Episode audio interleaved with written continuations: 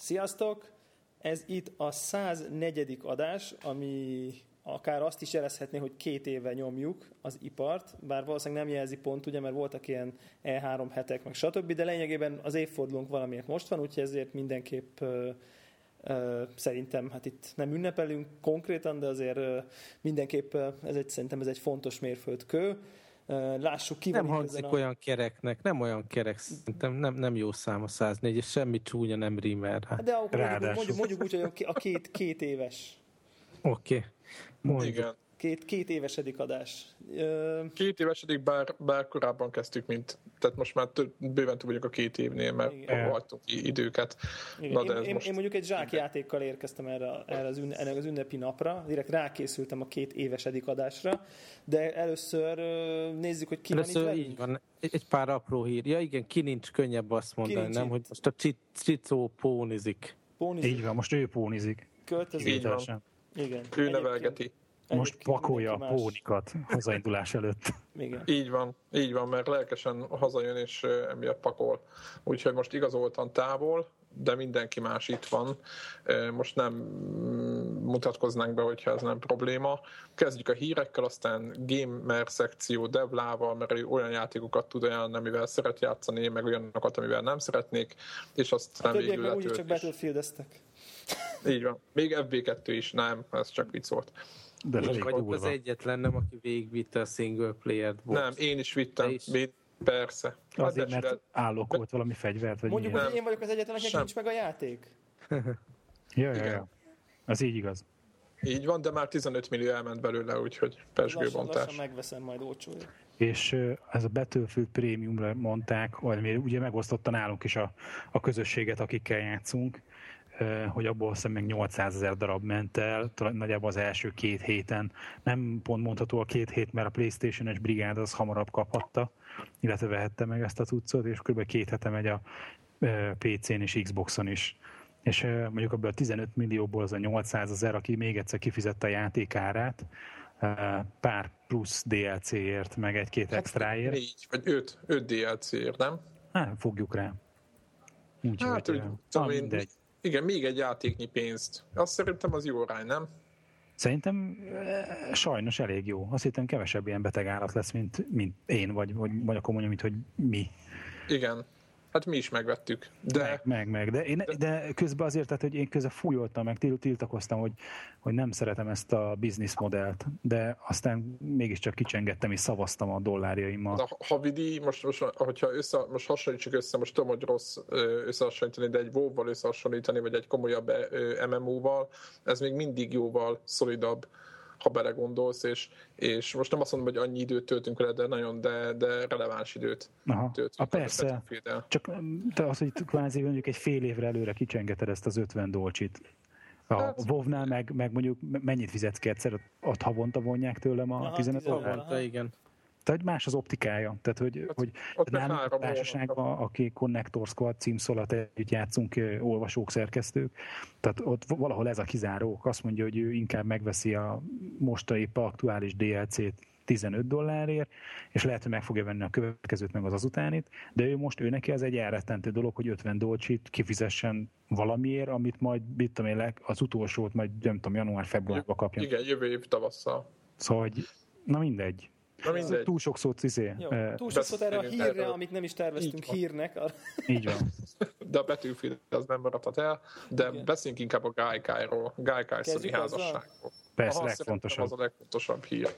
Talán azzal érdemes kezdenem, ugye, hogy elég sok pénzért vette ezt meg a Sony. 8,5 milliárd dollár. Mennyi? 8,5 milliárd dollár.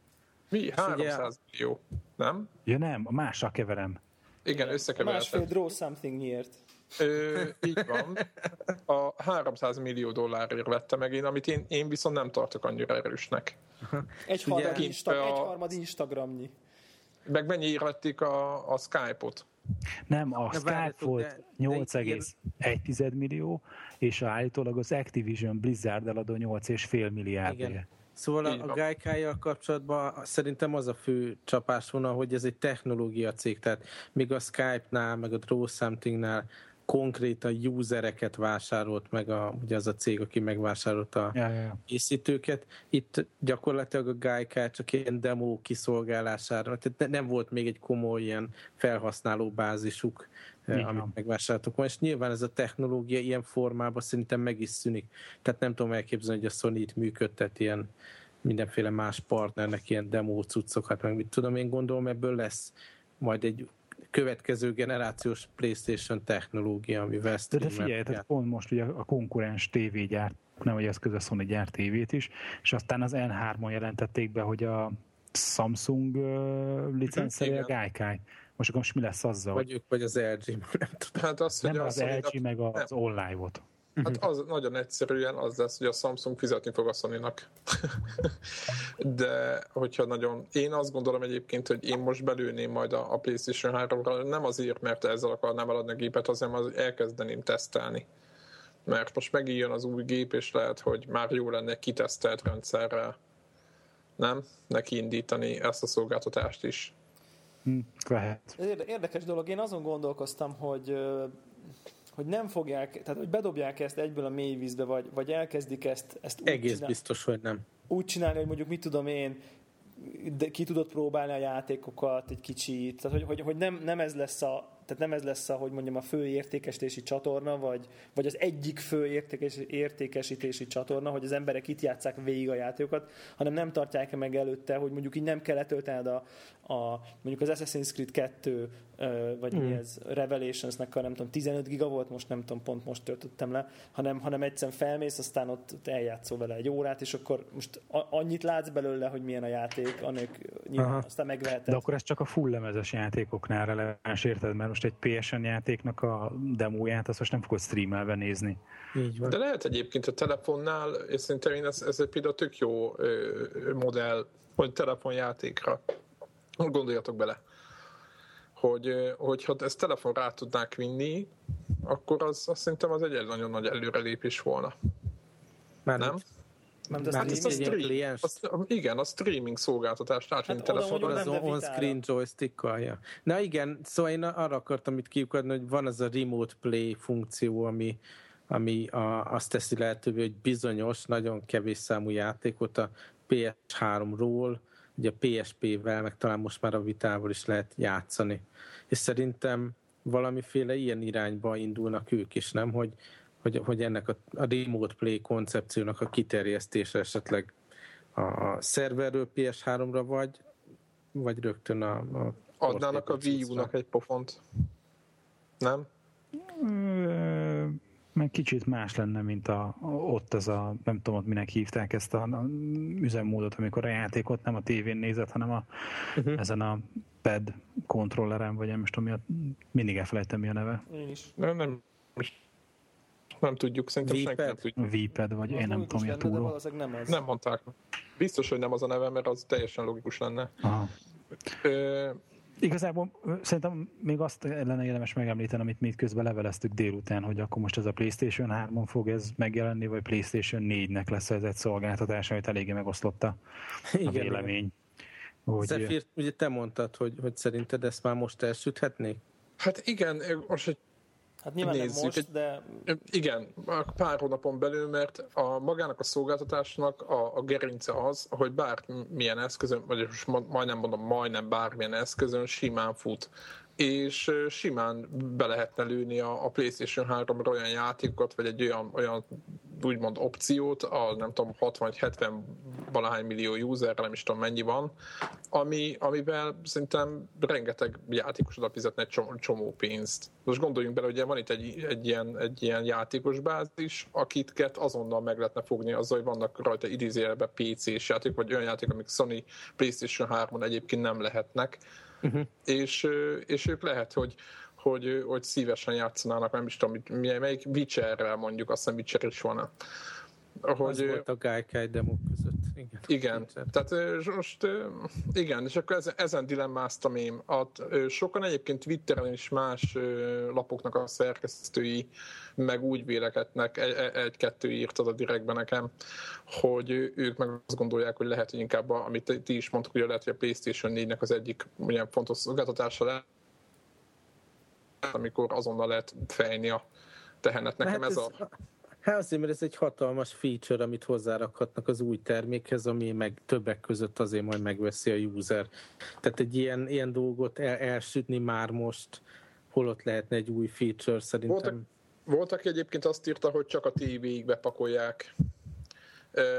Azt mekkora pofára esészen, hogy tényleg itt sztorizunk, meg képzeljük ott, hogy vita, meg mit tudom, és akkor, ja nem, ezt a TV bizniszhez vettük meg. Igen, de azt szerintem az teljes bukás lenne, én azt gondolom, mert ugye a TV vásárlók nem feltétlenül gamerek, tehát az nem az a célcsoport szerintem, vagy az a személyes véleményem, de az biztos, hogy... De lehet, hogy megveszi az Xbox, vagy a Microsoft megveszi az OnLive-ot. Most már szinte illene nekik, nem? Billeg, nem? Ez azonnal... Na, fogadjunk, vagy tegyünk téteket erre, hogy megveszi a Microsoft az OnLive-ot.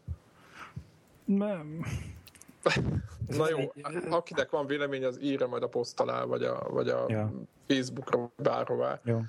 Egyébként szerintem még az volt egy ilyen érdekes felvetés, hogy a PlayStation 4-nél, hogyha bármiféle platformot váltanak, és mondjuk nem ez a cell-processzoros felállás lesz, hogy triviális legyen a PlayStation 3 játékoknak a futtatása. Ugye mindig az új konzolnak az indulásának, hogy kevés új játék van, ezért fontos az, hogy a régiek elérhetőek legyenek. És hogyha van valami csút új vas alatta, akkor hogyan oldod meg a visszafele kompatibilitást? Hát itt van ez a kitűnő Gaikai szolgáltatás, valahogy szépen megoldják, hogy mit tudom, hogy legalább azok a PSN játékok, vagy amiről bármiféle nyom van, hogy te online játszottad, vagy meg volt neked, akkor azokhoz hozzáférsz Gaikajon. Vagy hát nem tudom, hogy milyen módszer. De akkor miért fut valahol egy ilyen centerbe, ott egy csomó PS2, PS3? Ja. Tehát végülis egyébként... Hát ez megoldható, nem? Meg simán, hát ezt most is csinálják. Tehát, hogy mindegy, szóval, hogy így bennem ez merült föl, hogy a visszafele kompatibilitás, az lehet, hogy nekik ez a $300 millió, ez olcsóbb lenne erre, a visszafele kompatibilitásnak a nyújtására, mint az, hogy belerakják a PS4-ben még egy cell processzort, ami hűteni kell, meg drága a gyártásra, meg nem tudom micsoda. Vagy a PlayStation 2-t. Tolják szépen ész nélkül. Akár azt is. Meg azokat a játékokat egyébként abban is lehet még szerintem, és akkor nem kell szenvedni itt a portolásokkal, meg mindenféle. Azzal nem szenvednek, azzal söprik be a pénzt ezekkel. Észrevettétek, hogy hány darab ilyen akármi HD csomag jött ki mostanság? Legalább 10 játékot láttunk az elmúlt pár hónapban. Én azt mondom egyébként, hogy amikor a God of War HD, ugye talán az ott az első, vagy valamilyen megjelent, az első két rész, akkor talán beszéltük is már, hogy ennek az lesz a vége, hogy minden jelentős címet, minden, akár külső kiadó, tehát nem csak a Sony belső fejlesztései, ezek menni fognak PSN-re, és lám, tényleg így lett. Nagyon sok játék van. Egyébként figyeltétek, hogy főleg az USA Store-on vannak ezek a játékok? Ezt én nem is néztem.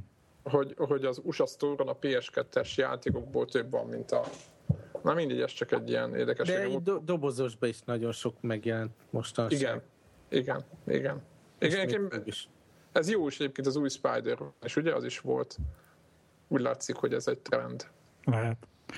No, hát de akkor lépjünk. Greg, annyit kérdeznék, hogy vagy lehet, hogy más is tud erre nekem válaszolni, hogy csak ez egy utolsó ilyen kérdés nekem, hogy ugye ez egy olyan típusú streaming, hogy kapom a képkockákat interneten, amit megjelent a tévém, nyilván a számítás totál máshol zajlik. Hogy én azt jól gondolom, hogy a limit az a sávszélesség, meg úgymond a nem tudom, valamiféle motion tömörítés, de az, hogy azon a képen hányszoros az anti-aliasing, vagy milyen a detail, vagy most a shadow részletesség, mip mapping, nem tudom micsoda, mi van, az kvázi mindegy.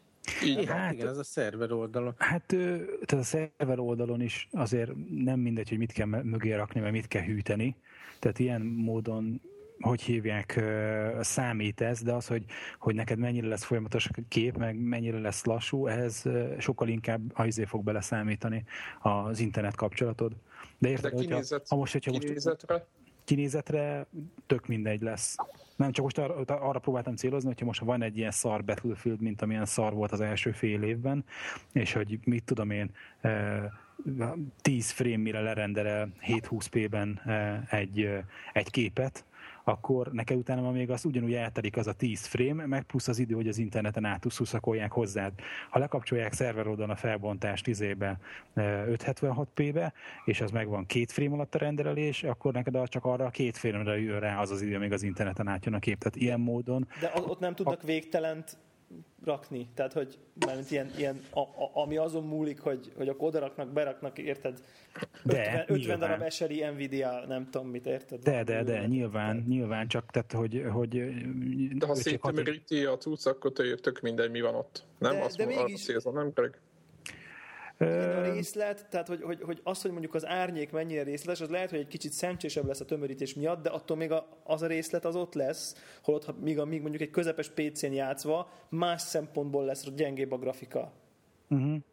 Hát szerintem inkább ilyen... felbontásbeli különbség lesz. Tehát most szerintem az lesz a nagyobb különbség az, hogy most valamit ilyen 560p-ben streamelnek, vagy 720p-ben. Ez lesz, ami vizuálisan számodra nagyon megkülönböztető lesz. Tehát és igen, lehet belerakni brutál gépeket, csak most emiatt, hogy mondjuk ha a PlayStation-nél maradunk, akkor nincsen brutál a PlayStation. Tehát, hogy a játékok egy adott hardware-re vannak kisírozva, annak a videóját fogják tudni streamelni. Nem látom annak a lehetőségét, hogy triviálisan hogy lehetne megoldani, hogy építenek egy szerverfarmot, és hogy mit tudom én, amiket egyébként az ATI vagy az Nvidia jelentette be, ezt a Super Cloud Gaming. Ja, annó szkeptikusak voltunk. Hogy akkor egy gépen egyszerre 2 játék fut, és nem tudom. Ugye egy GPU-t, ugye építettek, ami erre van. Ja. Tehát, még azért az érdekes kérdés, így említetted most, hogy akkor PS3-ból építenek szerverfarmot, hogy nem lehet-e, tehát ez teljesen irreális-e, hogy megtartják esetleg annak a lehetőségét, hogy PC-kről menjenek játékok. Tehát szerintem simán az is előfordul. Nem lehet, hogy készül egy olyan backend platform, érted, a PlayStation 4-et kiegészítendő, ami nem egy PlayStation doboz, hanem valamiféle simán. Szerverezhető PC-s architektúra. Ez igazából régebben is csináltak PS3-ból szerverpartot, azt hiszem az amerikai katonaság, nem tudom kivel vásárolt. De az más volt, mert az ilyen off-the csak számításra, így van. Igen. De én azt is el tudom képzelni, hogy egy teljesen más dobozt csinálnak, amiben esetleg hasonló chipkészlet van, csak más elrendezésben, más célból. A celleket pakolnak bele arra célzó, meg GPU-kat aztán kész, tehát nem lesz itt konkrétan PlayStation dobozok, nem? Ja. Hát ez érdekes. Na jó, én itt egy picit majd erre visszautalnék, hogyha a játékokhoz érünk, úgyhogy majd jó, szerintem megpróbálom nem elfelejteni. Ja. Melyik az, amelyik még itt olyan hír? Hát ugye talán arra érdemes kitérni, hogy a 3DS XL-hez na, mit szóltak hozzá egyébként? Hogy lesz egy ilyen gigantikus szörkölped. Epic fail.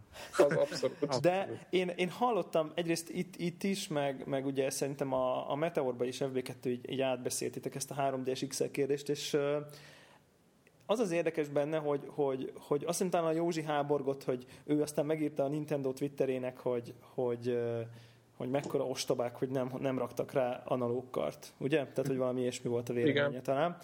És én akkor azt gondoltam magammal, hogy szerintem teljesen egyértelmű volt. Én előtte megmertem volna mondani, hogy nem merik rárakni a kart, ugyanis innentől kezdve az összes programozónak az az üzenet, hogy a platform 2 analóg karra rendelkezik. És egyszerűen nem merték félbevágni a platformot egy évvel a kijövés, ugye a premier után. Ez így van, hogy van. Jól hangzik ez a teória. És igen, ez... és úgyhogy szerintem ezért nem raktak rá, nem ostobák, hanem egyszerűen nem tehették. Lehet, hogy a döntés a legelején rossz volt, de ez most már gyakorlatilag teljesen triviális, hogy nem tehetik meg. Hát igen, az azt jelenti, hogy az életciklusra így marad. Tehát amíg lesz 3DS, addig egykarú lesz. Igen, akkor, amikor az elején kijött, utána, amikor kijött ez a kiegészítő, és beszéltük ezt, hogy vajon, hogyha lesz hardware revízi, akkor mi lesz. És akkor már beszéltük ugyanezt, hogy valószínűleg nem fogják rátenni. És azért nem, mert tökön szúrják az összes többi usert, aki megvette. Addig. Végül is. Egyébként mi a véleményetek magáról a Watchról? Én csomó jó dolgot olvastam róla, hogy tök jó. Én rá vagyok...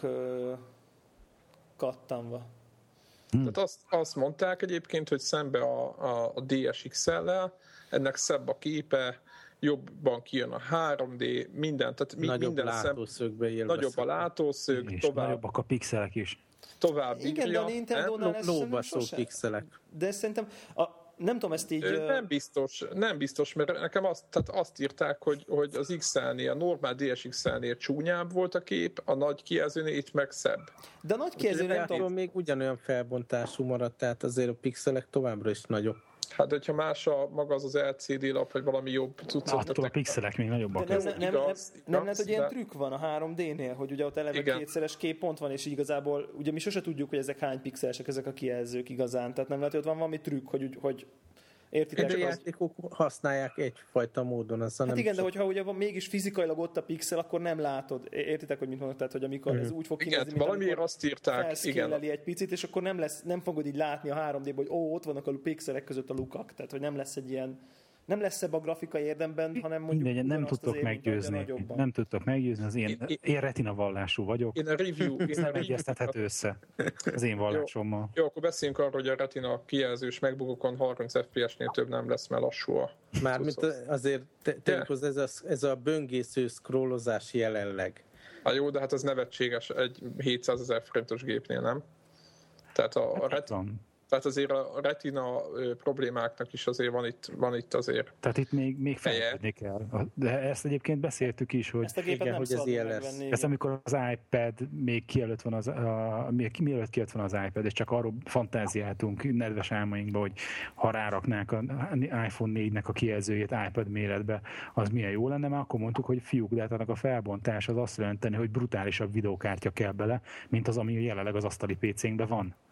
Mert hogy egy retinás iPadnek a felbontása az nagyobb, mint az emberek 99%-ának az asztali monitorjának a felbontása. Uh-huh. Na most ez egy laptop méretben, ez megint köbösen így, nem köbösen, négyzetesen nő a számítási igény. Ez várható. Azért lehet mondani, hogy valószínű játékot natív felbontásban nem fogsz tudni játszani rajta, nem? Mert... Soha.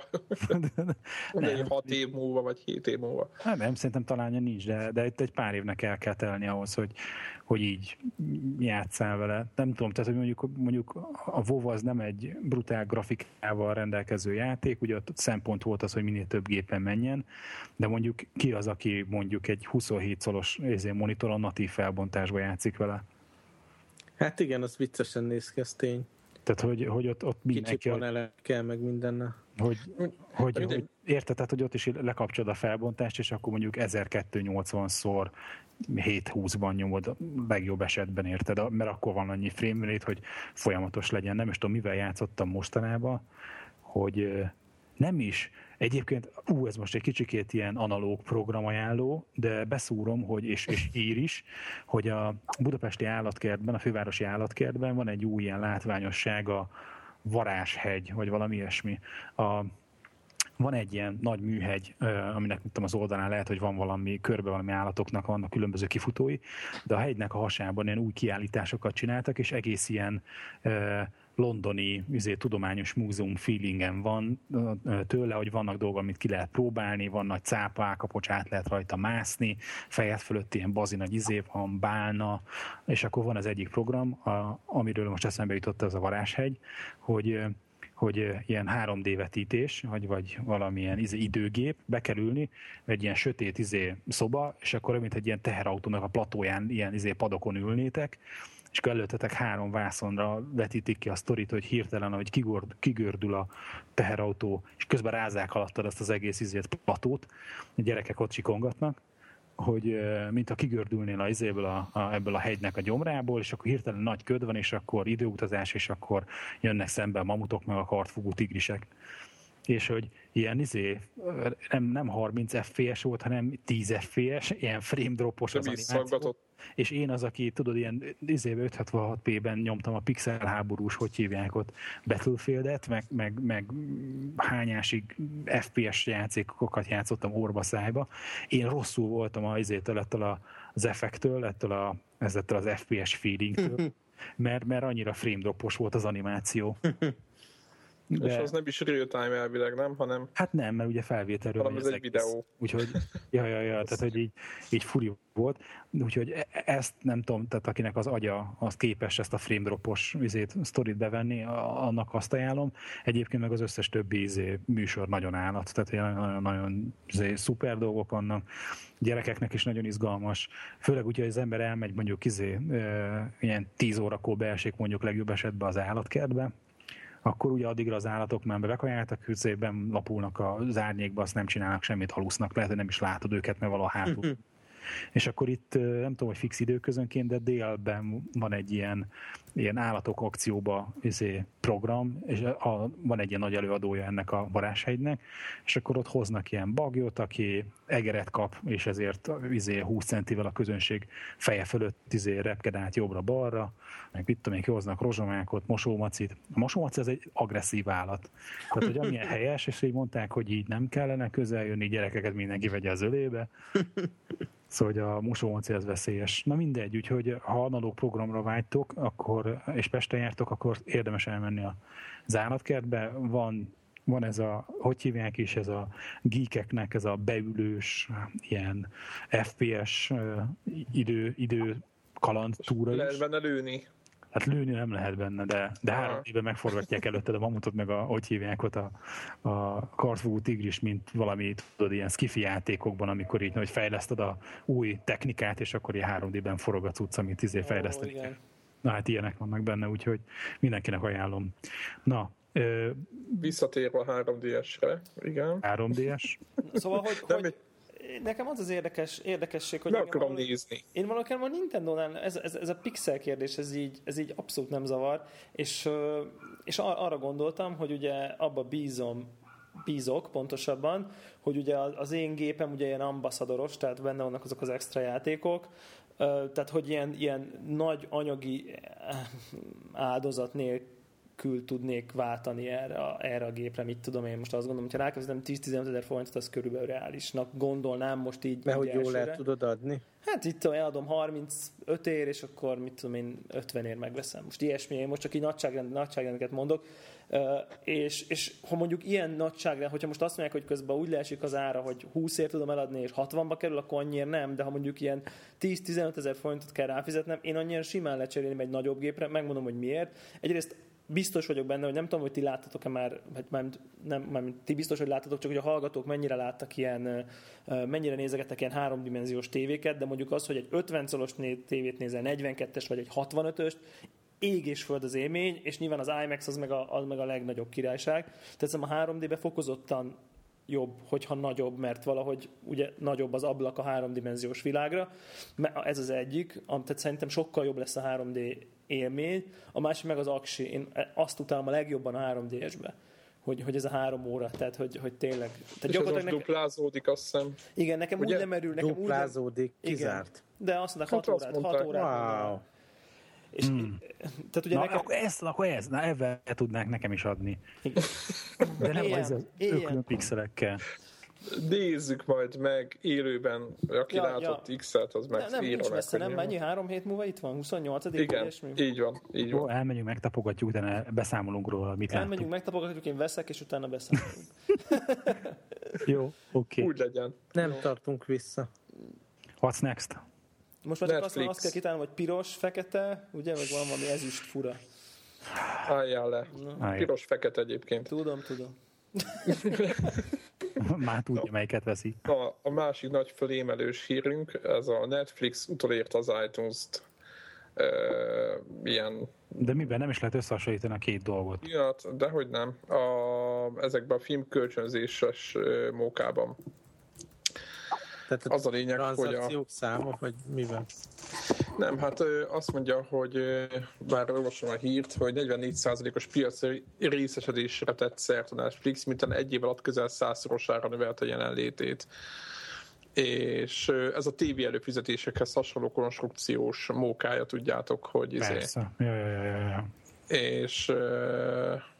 És az Apple-nek meg 61%-ról 32%-ra esett vissza a részesedése, a piaci részesedése ezen a filmkölcsönzős, meg filmvásárlós. De ez persze nem azt jelenti, hogy ő nekik visszaesett volna a forgalmuk, csak nem nőtt annyira, mint a Netflixé. Jó, világos, tehát igen, tehát az a lényeg, hogyha mondjuk, mit tudom én, a Netflixé 100-szorosára nőtt, és az Apple nem változott, akkor csak annyi történt, hogy, hogy megnőtt a Netflix. Mi a véleményetek? Nekem nagyon tetszik a Netflixnek a szolgáltatása. Ja, hát ez a modell, ugye ezt beszéltük, hogy ezt akár, ha lehetne idehaza ennyiért igénybe venni, nem tudom, ilyen havi $10, $9, 98. Tehát havi $8 érted, olcsóbb, mint hogyha az HBO-ra erről fizetnél. És akkor cserébe meg hányásig nézel olyan és annyi filmet, amennyi nekik a brutális méretű katalógusukban van. Erre egyébként az egyik ismerősöm azt mondta már csak egy, hogy mik vannak a világban, hogy az mi jó, idézem, az mi jó, mert hogy az Encore-ról mindent ingyen letölt. Azt megadta, nem? Én nem tudtam, megmondom őszintén, hogy én úgy döntöttem, hogy erre nem válaszolok, hanem mondtam, hogy lépjük ezt a témát. Nekem az megér $8, hogy nem az 25 gigás fórumokra turkálni, meg vadászni közben, hogy akkor most van hozzá felirat, nincs hozzá, hogy akkor se ki kell rászkódni. Kereskedelmet támogatod, vagy valami ilyesmi. Meg én is azt mondtam neki, hogy ha egy pizz, tehát beszéltünk utána, ha egy pizzát neki az nem ér meg, hogy ne kelljen a 25 gigás Linux izókat töltögetnie, például. Fölfele, mert ugye elromlik az arány, ugye, klasszikus. Igen. És na mindegy, szóval én ezt nem vágom. Na mindegy, én nagyon örülnék, hogyha itthon lenne egy ilyen szolgáltatás. A Sony-nak de rögtön tegyük hozzá, hogy ha itthon lenne az a szolgáltatás, akkor úgy lenne, mint mondjuk az iTunes, hogy 10 annyi film többszörös áron, tehát... Nem mondj már ilyet. Én egyébként ugye azt itt már beszéltük is, én egy olyan 3 hónapig itt ezt aktívan használtam, ezt a Netflixet, és aztán a módszer, amit itt egy olvasón kiírt, az nagyon jól működött, ez a bekapcsolom a VPN-t, elindítom a filmet, kikapcsolom, és aztán utána már a magyar streammel átváltott HD-be gyakorlatilag magától, és tökéletesen mentek a filmek, egy csomó mindent megnéztem rajta. Oh. Csak ugye ez meg következőket feltételezi. Az ember számítógépről nézi a filmet, ugye mondjuk nekem szerencsés, majd fogok erről beszélni, lehet, hogy talán ebben az adásban, hogy ugye én a számítógép volt kikötve a tévére, ezért így jó, de még így is macerást jöttek, hogy most képzeljétek el, hogy oké, filmet akarok nézni. Gép, VPN elindít, Netflix behoz, film kiböngész, elindít, gyorsan visszavált, VPN kikapcsol, teljes képernyőn mehet a filmt, és ez azért minden egyes alkalommal így rutin, tehát hogy értitek, tehát hogy az volt, hogy jó, akkor inkább, tehát hogy így nem jó így használni, plusz szerintem a Netflixnek az a nagy... Inkább letöltötted az Encore-ról. No comment, de inkább azt a Netflixnek az a nagy előnye, hogy a Wii-n van, az Xboxon van, a PS3-on van, tehát hogy így mindenhol ott van, és nagyon könnyű, nagyon egyszerű használni, úgyhogy elkezded nézni a repülőtéren, a gépen, hazaérsz, benyomod az Xbox 360-at, ott folytatod, mert közben felszinkronizálni, tehát pont az egyszerűség és a teljesen triviálisan rendelkezésre állás az egyik nagyon nagy dolog benne, hogy minden platformon ott van.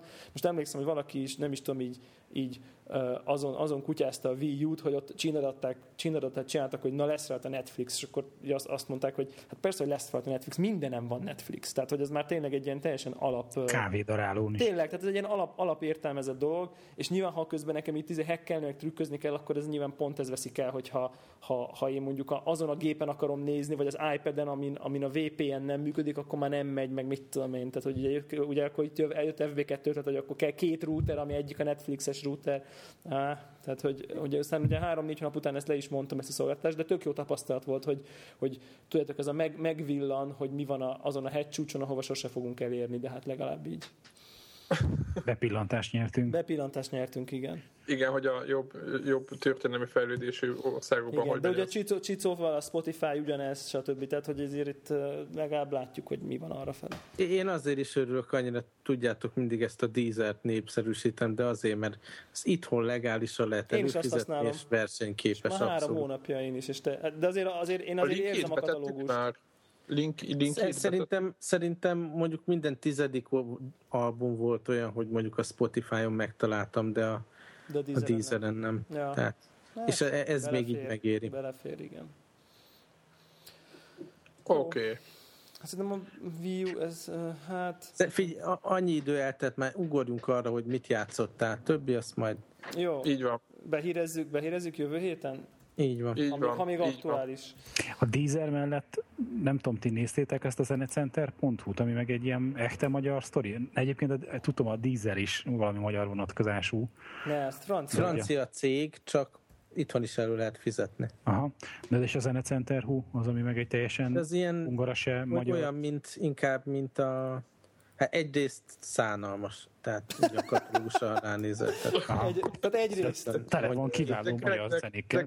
De másrészt inkább úgy látom, nem, hogy ez a rádiószerű dolog akar lenni, nem feltétlenül ebbe gyújtod az albumaidat, meg ilyenek. De ugyanúgy, mint a Pandoránál. Szerintem pont ez az, hogy nekem ez volt a Zenecenter a legnagyobb bajom, hogy ilyenfajta rádiósztorit ők nem támogattak, hanem... Az rögtön itt az első opció, hogy válasz egy rádiót, vagy készít sajátot. És hát ugye úgy rádiót, az, hogy összeválogatod a Michael Jackson számokat. Mm. Tehát, hogy ennyi. Tehát, tehát nem... Egyébként ez így minősítés, hogy ez itt a fő content a Michael Jackson. Jó, oké, de volt fesztiválos. Tehát azt mondod, hogy szar a Michael Jackson?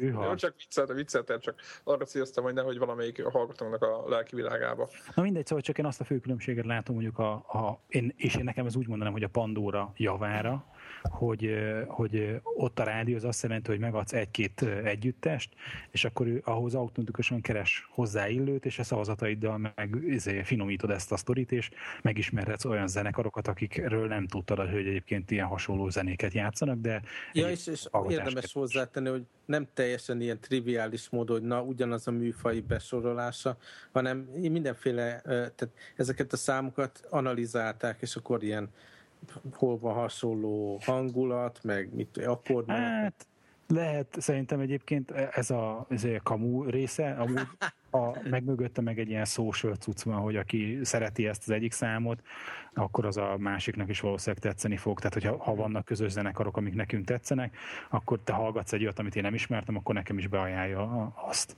Tehát szerintem lehet, hogy ezt nem kell tovább bonyolítani, mint egy ilyen Amazon termékajánló. Ha tetszett ez a répa, akkor valószínűleg neked tetszeni fog még ez a krumpli is.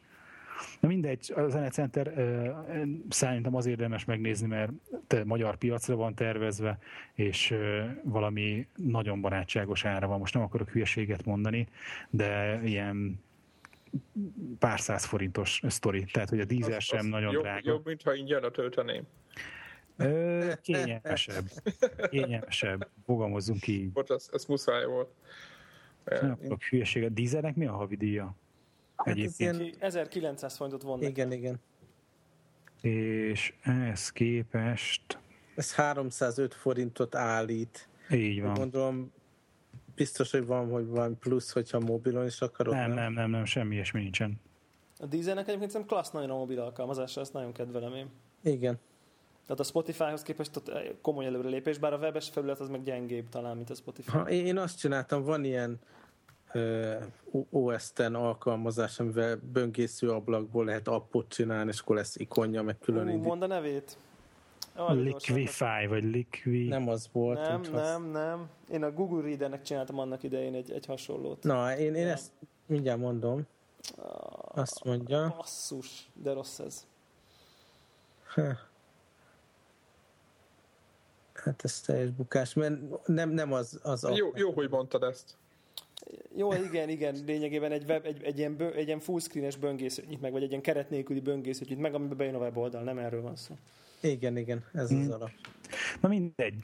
Valami Silver, nem? Valami Silver FB2. Nem. Bassz. Mindegy, tehát jó irányba megyünk. Akit érdekelnek az ilyen jellegű szolgáltatások, és hogyha mondjuk Netflix meg más hasonló mozis dolog Magyarországon még nem is elérhető, de mondjuk érdekel minket a Spotify, akkor ha nem is Spotifyhoz, de Deezerhez hozzá lehet férni Magyarországon teljesen egyszerűen klik-klik-klik módon, és ha valaki nyitott arra, hogy egy kicsit tudod, ez a magyar, hogy kicsit sárgák, kicsit savanyú, de a miénk, akkor azért a Zenecentert is érdemes megnézni, mert annak meg tényleg az ára, havi díja az a 305 forinttal, meg hibahatáron belül van. Fluid app. És a Fluid appot megajánljuk ahhoz, hogy ne kelljen hozzá böngésző ablakot nyitva tartani. Folyamatosan.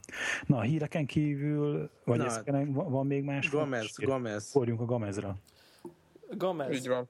Na, figyelj, te hosszú ideje tartod vissza, Devla, mondjad. Igen, hosszú, bennem ragadt, de most kiszakad. Kezdjük a Max Payne 3-mal, amit most már hónapok óta ígérek, és be is fejeztem egyébként azóta. Well done. No, és mi történt? Mesélj. És így nem jut eszébe semmi róla. Semmire nem emlékszek. Elég unalmas játék volt. Ugye, több dolog is azt gondolom, hogy érdemes kiemelni. PC-n játszottam, ezt szerintem ez fontos kiemelni, és ez azért fontos, mert a grafikája elképesztően kurva jó, szerintem már elnézést a szóhasználatért. És ez azért lesz releváns, mert a következő dolog az, hogy az Assassin's Creed Revelations-t is kipróbáltam PS2-n, és számomra... PS3-on, bocsánat, és számomra sokkoló a kontraszt. Tehát így most a friss, viszonylag jó detail-el futó PC-s új játék, és azért az Assassin's Creed legújabb része, az nem gondolom, hogy egy elavult valami grafikailag, és akkor azt gondoltam, hogy azonnal kész vagyok a következő generációra, azonnal ide. Tehát, hogy most. Your body is ready. Figyelj, és akkor nem is rendes PC-vel játszottál, hanem ilyen MacBook alapon. Hát ez ugye mit tudom én, egyéves, mert most már azóta közben, még amikor elkezdtem, nem volt előző generációs, de most már előző generációs MacBook Pro. Elavult. Nem is az, hogy egy erőgép PC ilyen 100 000-es videokártyával, hanem ez az abszolút. Hát jó, azért mainstream azért erős gép, azt szerintem. Szerintem nem számít gyengének, de nem egy... De videokártyában az tényleg ilyen mainstream, tehát nem igen, ilyen kiemelkedően. Igen. Szerintem egy ilyen asztali PC-t szerintem 150 000 forintból össze lehetne hozni, ami ezt tudja, mint az én gépen, vagy mondjuk 200-ból. De nem ez. És maga a játék, aznak szerintem iszonyú jó. Tehát annyira jól meg van találva a hangulata, egyszerűen az egész atmoszféra szerintem egyszerűen lebilincselő. Remek. Milyen hosszú játék? Hát én azt mondanám, hogy azért egy ilyen 10 pár óra megvan ez. Lehet, hogy így, hogyha egy kicsit nehezebb nehézségi fokon játszod, akkor el lehet a 15-öt is érni vele. Mondjuk én azt mondanám, hogy valahol 12 és 15 között van. És te egérre játszottad? Meg billentyűzettel? Vagy Xbox controller? Egérbillentyűzettel nyomtam. Itt volt végig mellettem az Xbox kontroll, hogy majd, hogyha úgy alakul, átdugom. Csak a sok konzolos játék után azt gondolom, hogy alapból kipróbálom. És tudjátok, a bullet time közben fejlővések, hát azért az egérre... Nem mindegy. Azért az egérre nagyon nem mindegy, és nagyon-nagyon jó volt. És annyira élveztem egy ilyen shootert egérre játszani, hosszú-hosszú idő után. Tehát ilyen kimondom. Sokat játszok PC-n, biztos a hallgatók is tudják, de ilyen kifejezett shootereket nem nagyon szoktam annyira nyomni, és ilyen nagyon jó volt egérre játszani, úgyhogy ezt kimondottan így élveztem, hogy azért mennyire precíznek lehet lenni. Nagyon jó a fizika, a környezet tényleg totál elpusztítható, változatos, felhőkarcoló, nyomornegyed, nem tudom én, erdő, minden franc van, és az egész történet nagyon jó, változik a karakter, kicsit belelátunk nem tudom, van egy ilyen nagyon karakterfejlődés, lepukkan. Ugye ez a Max Payne, ez egy elég lepattant csávó ebben a részben. Ugye nem volt egy nagyon vidám figura az előző 2 részben, és hát itt aztán teljesen kész van. Iszik, drogozik, bajba kerül, rossz döntéseket hoz. Nem is mondanám ilyen nagyon szimpatikus karakternek, de valahogy annyira megadja ezt a hangulatát, az egésznek nagyon jól elkapták. És kb. Olyan minta, bocs, hogy beleszembágok, csak hogy próbálom, hogy behatárolni, kb. Akkor olyan minta a GT4-ben hogy hívták a... Nikó Bellic? Igen, hogy ő a...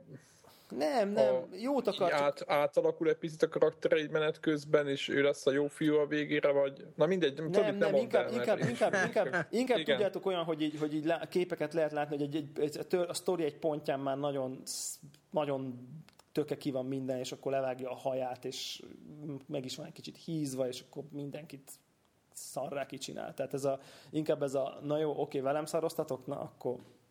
Most megkapjátok. De ez az egész tök hiteles, szóval nagyon jó. Szerintem tényleg, tehát azért a single player-t szerintem nagyon-nagyon megéri végigjátszani, mert egy mert egy remek történet van, nagyon-nagyon stílusosan és nagyon jól elmondva. Szerintem jó az irányítás, a bullet time ugye innen származik, és még mindig szerintem ők csinálják a legjobban. Nincs túlzásba víve, bele van víve egy kis ilyen Gears of War-os ez a cover-based dolog, de igazából ez is hozzáad, hogy bemész a cover mögé, és akkor a dobozból előrefele ugorva bullet time-ban nem tudom én mik történnek. Tehát, hogy valahogy ez is nagyon jó. Nagyon meg GTA-ban is volt cover-based dolog, és az Gears után volt, vagy hogy volt? Na mindegy. Vagy nem? Na mindegy. És az a lényeg, hogy tehát maga a mechanika, tehát irányítás, mechanika, szerintem az is nagyon-nagyon jó. Úgyhogy innentől jó a grafika, jó a sztori, jó az irányítás, nem tudom, tehát hogy... És a kutyád is egyetért ezzel. Simán adnék rá egy, 9-et a 10-ből, vagy 8,8-et, wow. Vagy valami ilyesmi. Wow. Szóval, én magas ezt a lécet. Mindenkinek végig kell tolni, nem? Szerintem ez aki ezt a kicsit ilyen keményebb hangvételű shootereket kedveli, az annak szerintem mindenképp érdemes beszereznie. Annyit tennék még hozzá, hogy borzasztó véres. Tehát, hogy akinek az a játék mond, amit, hogy Soldier of Fortune, körülbelül az a szint. De ilyen kezeket ugyanúgy lehet lövöldözni? Hát talán kezeket nem, de mondjuk arcba lősz valakit, akkor így eltűnik az állkapocs meg így. Tehát, hogy nem csak ez a aha. Rárakom a look textúrát, ahol lő, hanem ott azért kőkeményen roncsolódnak a dolgok.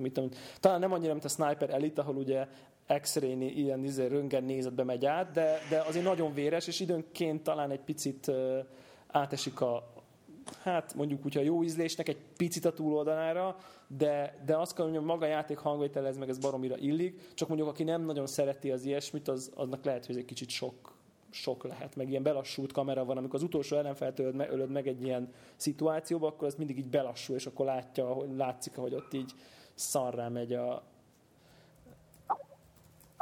megy így a feje, meg nem tudom micsoda, de ezzel együtt szerintem ez nem gáz, úgyhogy Max Payne 3 szerintem én azt gondolom, hogy minden platformon érdemes, az Xboxosról is csak azt nem láttam, csak azt hallottam, hogy gyönyörű szép, tehát hogy a platformhoz képes. Nem tudom, a következő? A következő, azt mondjam, már kicsit belekezdtem, hogy az Assassin's Creed Revelationsnek végigjátszottam az első óráját, baromira megjött a kedvem hozzá, ezt kell, hogy mondjam. Tehát biztos, hogy... Nem mondod, visszajött. Annyira megjött a kedvem, azonnal nyomni akarom, azonnal a következő részt. Bár be kell, hogy valljam, hogy közben a kávéfőző kikapcsol, elnézést a hallgatóknak innen, ezért a hangért, de hogy az volt az érzésem, tudjátok, mint amikor PS3-ról visszatértem PS2-re. És most lehet, hogy így én leszek itt a nagy grafikai sznob, és majd mindenki engem fog elküldeni valahova, de úgy éreztem, hogy a részletek, meg azért nem szólt PC-n játszani addig, tehát, hogy addig úgy, nem jön az új generáció. Tehát, hogy most már a mostani, normál PC-s grafika, mondjuk oké, hogy ez egy különösen szép játék, meg a épp aktuális PS2 között én már látom a generációs különbséget. Tehát, hogyha nekem a Max Payne 1080p-be mostani szakadozunk. Közben leesett a székről a Debla, ja. Vagy valami hasonló. Nem, én jó vagyok. Halló. Na most jó. Remélem, nálam a felvételnél szerintem nem lesz szakadozás. Aha. Szóval, hogy na mindegy, ez volt tehát azon kívül, hogy megjött nagyon a kedvem, és valószínűleg végig fogom játszani, még mielőtt kijön a 3, az volt érdekes, hogy azért a grafika mennyivel, így látva, nekem látványosan elmaradottabb volt. Egyébként ezt már most is tetten eltérni szerintem az összes játéknál, hogy én azt érzem folyamatosan, hogy már nem tudnak. Tehát, hogy most már tehát, hogy már nincs előrelépés. Tehát, hogy az Uncharted 3 óta az összes annál újabb játék már igen. Nem. Tehát a felbontáson érezni, hogy ugye azért csak 720p, nincs az anti-aliasing ott, nincs azért nem annyira nagyon magas felbontások a textúrák, stb. Na mindegy, ez igazából csak ezért volt érdekes, hogy így az élmény nekem ez így érdekes volt. Nem is tudom, akkor a következő dolog, ami félig meddig annyiban játék, hogy a PS3, ez csak egy ilyen nagyon rövid dolog, hogy ugye most pont említettem, hogy én laptopról néztem eddig filmet, és nekem most nincs már ilyen network storage-em, hanem egy ilyen PC üzemel a föntirodában, ami bekapcsol időnként meg lekapcsolja magát, és akkor ezen vannak az így média, központi média tartalmak, és akkor így rájöttem, hogy vannak ilyen, hogy a PS3-at így tudom használni arra, hogy streamelje a Linux izókat a gépről. És a PS3 Media Server használva. PS3 Media Server neve. És én nem tudom, lehet, hogy én vagyok az újszülött, de az, hogy ez mondjuk konkrétan Full HD-t tud tökéletes minőségben, az számomra nem volt egy ilyen... Hát elmondom, hogy kb. 4 éve írtam erről egy cikket a Connectorra. De én kb. 4-5 éve próbáltam ki Xbox-on hát egy hasonló megoldást. Zephyr, azokat ki a franc olvassa? Connector, hagyjál meg. Jó, bocs. Nem, mi a franc? Egyébként akkoriban olvasták.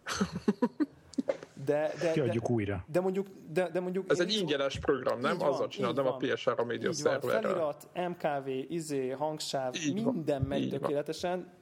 Sőt, még mindent bele állítani, még azt igen, is, hogy milyen bitrate-tel, meg mit csináljon.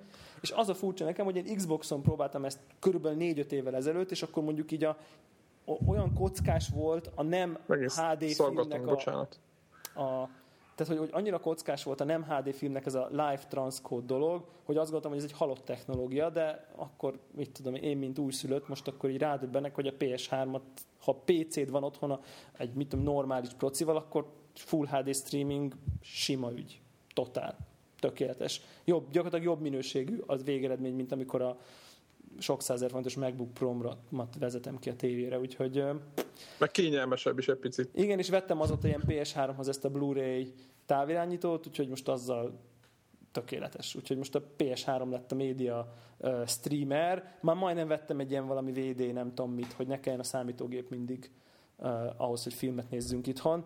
És akkor így most így megúsztam ezt a vásárlást. Szóval a PS3, aki még nem tudja... PS3 télen-nyáron. Télen-nyáron. Nagyon röviden még egy pár játék, amit így kipróbáltam. A Quantum Conundrum, nem tudom, hogy hallottatok-e ti róla. Ugye ez a Portál készítőinek a csapatából kivált emberek csináltak egy nagyon hasonló játékot, mint a Portál, csak nem portálokat kell, ugye nem azzal oldod meg a logikai feladványokat, hanem azzal, hogy így a dimenziókat váltogatod, hogy van egy hogy mondjuk mit a hirtelen így nem lesz gravitáció. Időnként elhalkulsz ebből, nem? Jó, mindegy. Igen, ezt gyanús nekem, hogy valami mikrofon körüli dolog, úgyhogy vigyázz meg, akkor a felvételni is szar, olyan, mint hogy elfordulnál tőle. Most jobb? Uh-huh. Jobb. Tehát, hogy itt az a lényeg, hogy így olyasmit lehet váltogatni, hogy átváltasz a ilyen fluffy dimenzióba, és akkor minden nagyon könnyű lesz, és akkor fel tud kapni a széfet, odébb vinni, meg nem tudom. És akkor erre épülő ilyen, szintén ilyen puzzle szobák vannak, kicsit gyermetekebb a grafikája, de viszont az egész nagyon kreatív, úgyhogy aki szereti az ilyen FPS-be oltott nulla erőszakos puzzle játékokat, mint például a Portál, azt hiszem, hogy talán minden platformon elérhető, úgyhogy ezt a Quantum Conundrumot ezt szerintem érdemes. Azt hiszem, hogy letölthető, mit $10 nagyságrend, szóval szerintem érdemes nyomni. Lássuk csak, van egy nagy mérgem. Ugye említettük ezt a Walking Dead szériát, nem tudom, talán csak én játszottam, talán ezzel is. Ugye ez a Telltale Gamesnek a... De ez a fölülről látsz,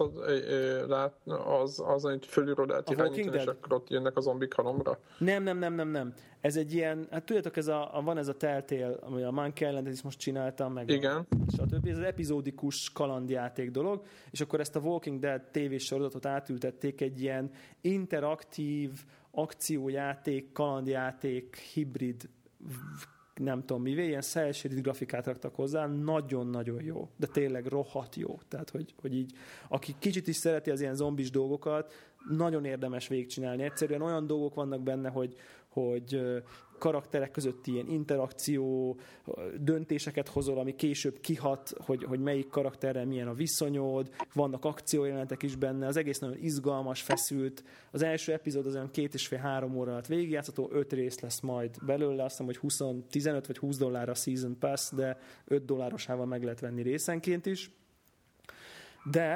És ezt végig is vittem most az első epizódot nem annyira régen, nagyon-nagyon olyan, mintha egy ilyen interaktív filmsorozatot néznél, csak te játszod. Nagyon érdekes az irányítás, Én nem tudom, én szerintem ez egy nagyon-nagyon jó. Kicsit úgy érzem, hogy ez így lehet így az ilyen, kicsit egy ilyen új irány, az ilyen hardcore shooterek mellett az ilyen ahol a történetmesélésen nagyon fontos hangsúly van, és serializált a dolog, tehát hogy ez egy a $60 big budgetek mellett ez egy ilyen nagyon jó irány lehet szerintem, egy ilyen akár üzleti modell szintjén is. De és elég sok ilyen Telltale cucc megy iOS-en is, esetleg ebből is csináltak? Vagy? Én úgy tudom, hogy csak nincs belőle még iOS-es port, egyelőre PC, PS3, Xbox van, de az viszont minden kritikus egyetért, hogy torony magasan ez a legjobb eddigi Telltale, beleértve Monkey Island, Back to the Future-t, meg mindent. Tehát, hogy egész már én a Monkey Island-et és a Back to the Future-t játszottam, a Walking Dead más ligába játszik ezekhez képest. Tehát, hogy én azt gondolom, hogy ez a Walking Dead rész ez megállja a helyét. Tehát, hogy a AAA játékok között. Szóval annyira jól sikerült, azt kell, hogy mondjam. Úgyhogy szerintem az első részt mindenkinek ajánlom, hogy próbálja ki, mert szerintem nagyon ilyen beránt a sztori maga, és nagyon izgalmas lesz azáltal a nagyon jó sztori, a jól elmondott sztori, hogy te játszod. Úgyhogy csomó, tudjátok, például ilyesmik vannak benne, hogy vannak olyan dialógusok, hogy oké, akkor kit mentesz meg a nem tudom én, A karaktert vagy B karaktert, és gyorsan választanod kell, és így megy le az időd. Tehát csomószor olyan szituációkba hozol, hogy így gyorsan kell döntéseket hoznod, aminek nagy következményei lehetnek, de megteheted, hogy nem döntesz, és annak is lesz valami, egy harmadik következménye. Vannak olyan lehetőségek, hogy valaki kérdez tőled valamit, és egyszer nem válaszolsz, és megvárod, amíg lefut a csík, és akkor te nem válaszoltál semmit, és az is egy lehetséges válasz például, hogy nem válaszolsz egy kérdésre, vagy nem döntesz egy adott szituációban. Nagyon-nagyon, egy csomó ilyen szerintem viszonylag újszerű dolog van benne, viszont a mérgem ezzel kapcsolatban az, hogy a Season Pass-t azonnal meg is vásároltam, hogy majd ha jönnek az új részek, akkor egyből nyomhassam, és egyébként kijött az epizód 2 azóta most már Steamen is elérhető, meg az összes platformon, kivéve európai PS3 tulajok, akiknek a release date később lesz bejelentve. Uh-huh. Teljesen érthetetlen számomra, hogy ezt hogy. Tehát most megvettem a Season Pass-t, olvasom a review-kat, mindenki árzik, hogy még sokkal jobb az epizód 2, mint az epizód 1, ott állok a kis Season Pass-ommal, és nem tudok játszani az epizód 2-vel, mert még be sincs jelentve, hogy majd mikor lesz az epizód 2. Úgyhogy hát szerintem ez gáz. Nem tudom, hogy mi a francot. Nyilvánvalóan meg fogod venni PC-t, nem? Nem az lesz a beta. Nem. Megpróbálok nagyon kemény lenni. Most ha egyszer kifizetem a Season Pass-t, akkor most nem fogok ezzel szórakozni. Csak minden esetre ez egy ilyen érdekes dolog. Úgyhogy na jó, és akkor az utolsó a Devla-féle játékdömpingbe, ez a Penny Arcade Adventures, hogy tovább menjünk az indie vonalon.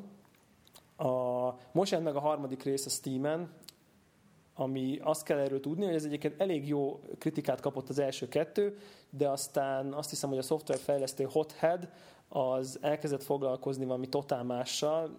Most nagyon megerőltetni magam, eszembe is jutna, hogy mi az, amiért lepasszolták ezt a Penny Arcade Adventure-t, hogy ne legyen harmadik rész, és akkor elég sokáig így nem, ez így elhalt.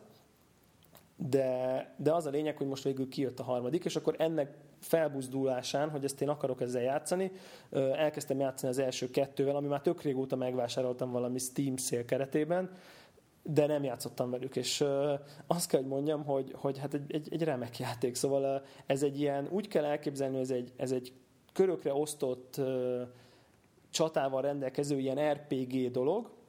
Maga a sztori az egy ilyen eléggé ilyen rajzfilmszerű vicces, nagyon sok ilyen popkultúra utalás, meg nem tudom, aki ismeri a Penny Arcade-es srácokat, meg az ő világukat. Ugye ez egy ilyen webkomik gyakorlatilag ez a Penny Arcade, és a webkomikban szereplő két karakter a főszereplő ennek a játéknak is, és tényleg ilyen eléggé hülyék, meg egy csomó poén van, de az érdekes, hogy ugyanakkor maga a játékmechanika az meg ilyen eléggé hardcore, tehát nyomni kell a karaktereket, fejleszteni kell, okosan kell harcolni, stb. Tehát a játék az komoly, a mechanikai szinten, de maga a prezentáció az meg egy picit ilyen könnyed.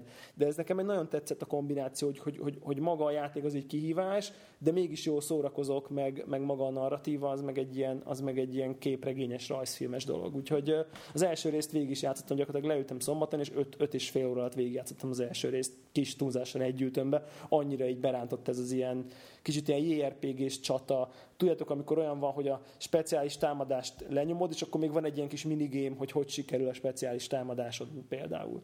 Tehát ilyen nagyon jó mechanikák vannak, nagyon jó ötletek, úgyhogy most már szerintem ilyen fillérekért lehet ezeket megkapni, úgyhogy szerintem aki szereti az ilyen körökre bontott JRPG-szerű csatás, kicsit könnyedebb hangvételű játék, azt szerintem nyomja a Penny Arcade Adventure, a teljes neve Penny Arcade Adventures on the Rain Slick Precipice of Darkness epizód 1 és 2 és 3.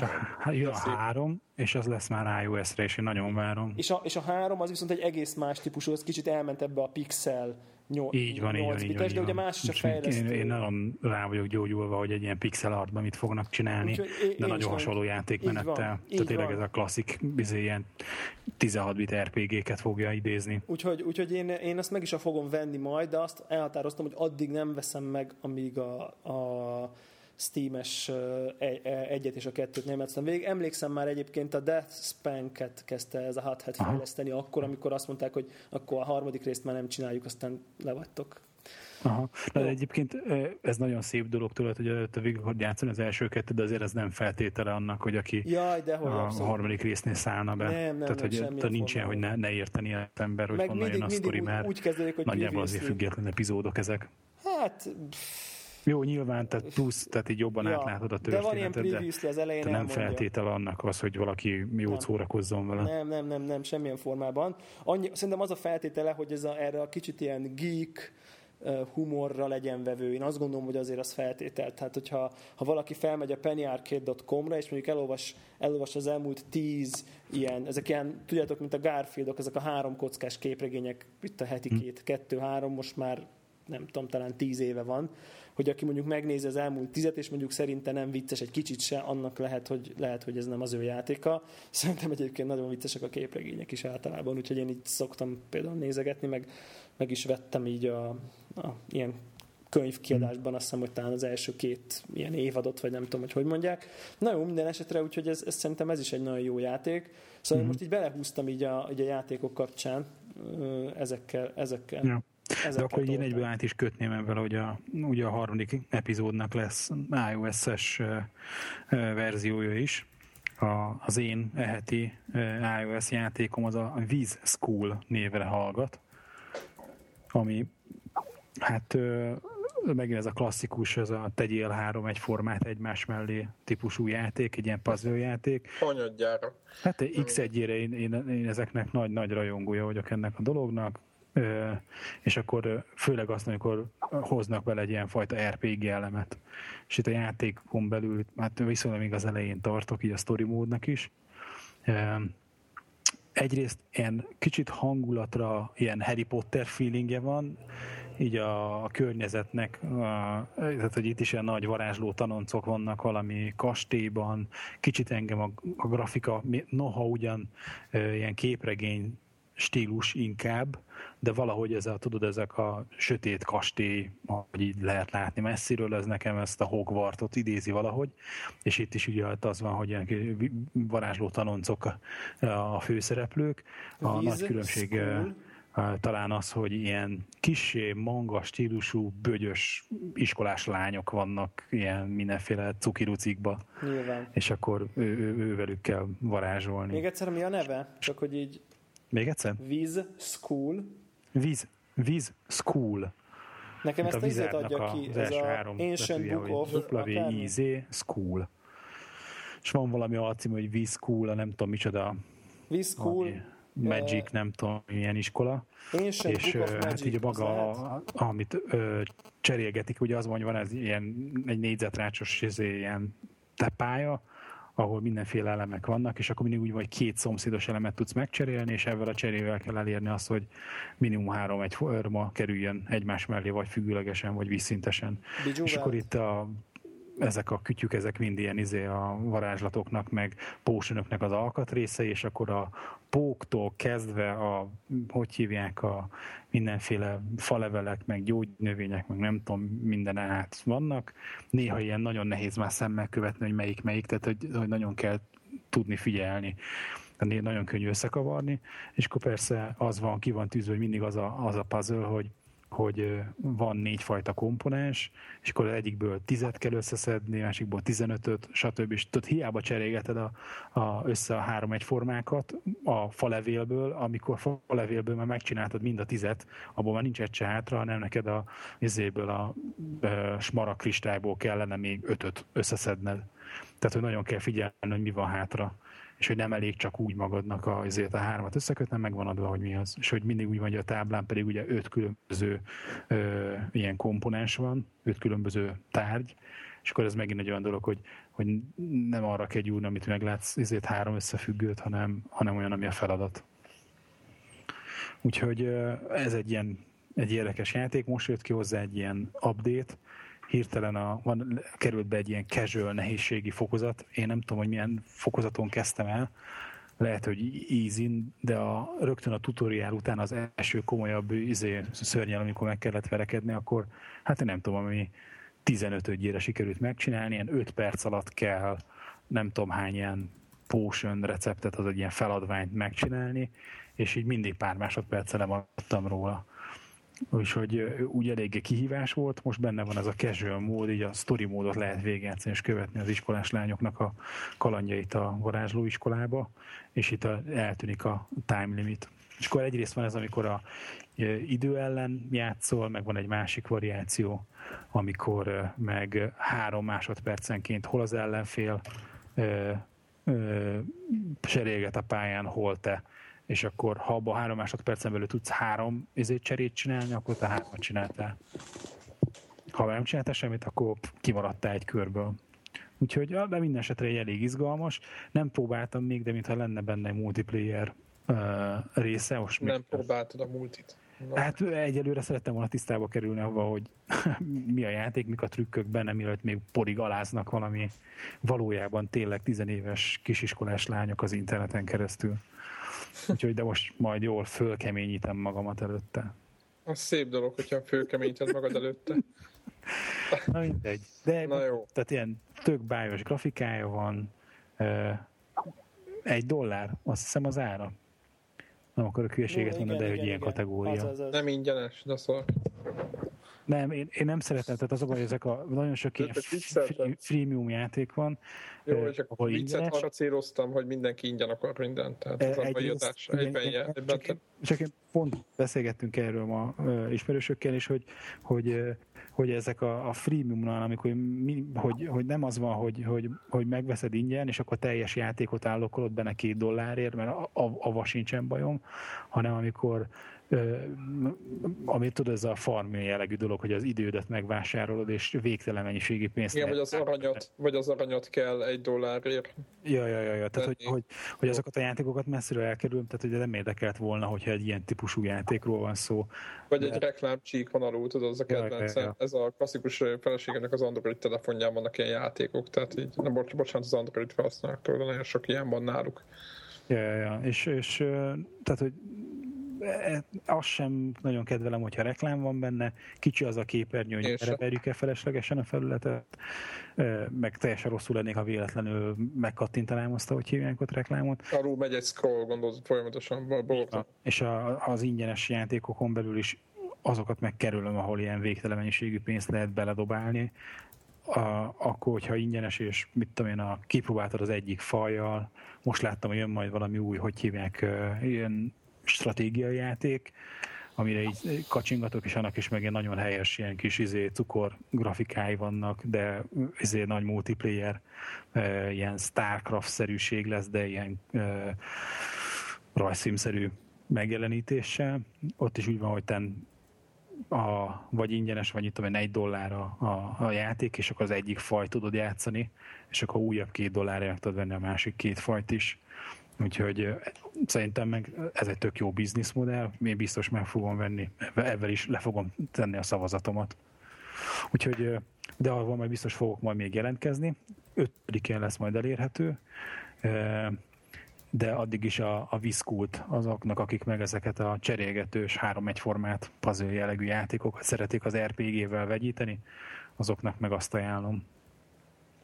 Hát akkor szerintem ennyi már, én nem mondom, hogy mit ne játszatok, nem akarok negatív lenni egy ilyen nagyon jó ajánlós. Hát cím szinten, felsős szinten azért megosztatod, hogy mivel ne játszanak a kedves hát alapot. Én kipróbáltam 2 PS pluszos játékot, amiről nem tudtam kb. Hogy milyen, vagy így volt képem róla, csak így úgy gondoltam, hogy a puding próbálja az evés, hogyha megeszik, hogy szebben fogalmazzak magyarul.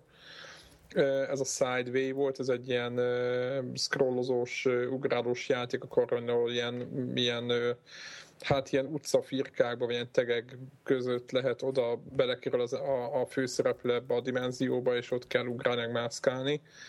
És szerintem alapjában nem lett volna rossz játék, de szerintem ez a design, ez borzalmas, tehát ez tehát én egyszerűen nem bírtam ezt a stílust. Ez volt az egyik.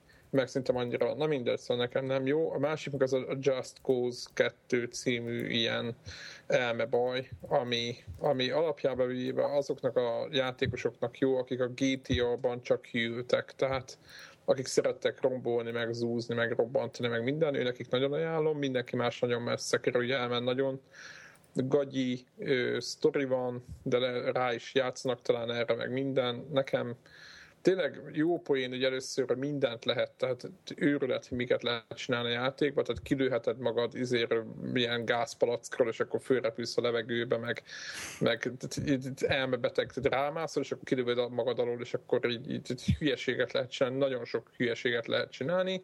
Ugyanakkor nagyon bosszantó, hogy az ellenfelek meg nagyon hülyék, tehát nagyon gyenge az AI, és én megmondom őszintén, amit a Debla mondott itt a grafikáról, én egyre jobban rájöttem, hogy én a játékoknál, tehát a single player játékoknál egyre jobban allergiásak arra, hogyha hülye az ellenfél. Tehát hogyha az a, tudjátok, ostoba, tehát kiszáll az autóból, és akkor ott áll előtte, és akkor várja, hogy lelőjed. Tehát ez a normál nehézségi fokozaton nem csinál semmit. Én Killzone nálam az a szint például egy FPS-nél, tehát hogy próbáljon engem megölni az ellenfél, és ott kerülgess és taktikázzon is akarja. És ez ebből a játékból totálisan hiányzik. Tehát egy full idiót, egy ész nélkül jönnek rád 3 millióan, és én ezt nem bírtam. De másik oldalról mindent lehet rombolni, szóval nekem ez a 2 játék, ez nem jött be, úgyhogy de akkor pont ennyit akartam ezekről beszélni, nem érnek többet. Úgyhogy inkább játszatok jó játékokkal, mint a Max Payne, vagy mint az Assassin's Creed, vagy Gregnek az iOS játéka. Tehát bármivel ezekkel, ezt szerintem hagyjátok. Jó van, ez egy jó zárszó volt. De az a pányva jó, nem? Mármint úgy értem, hogy... Sziasztok! Hello!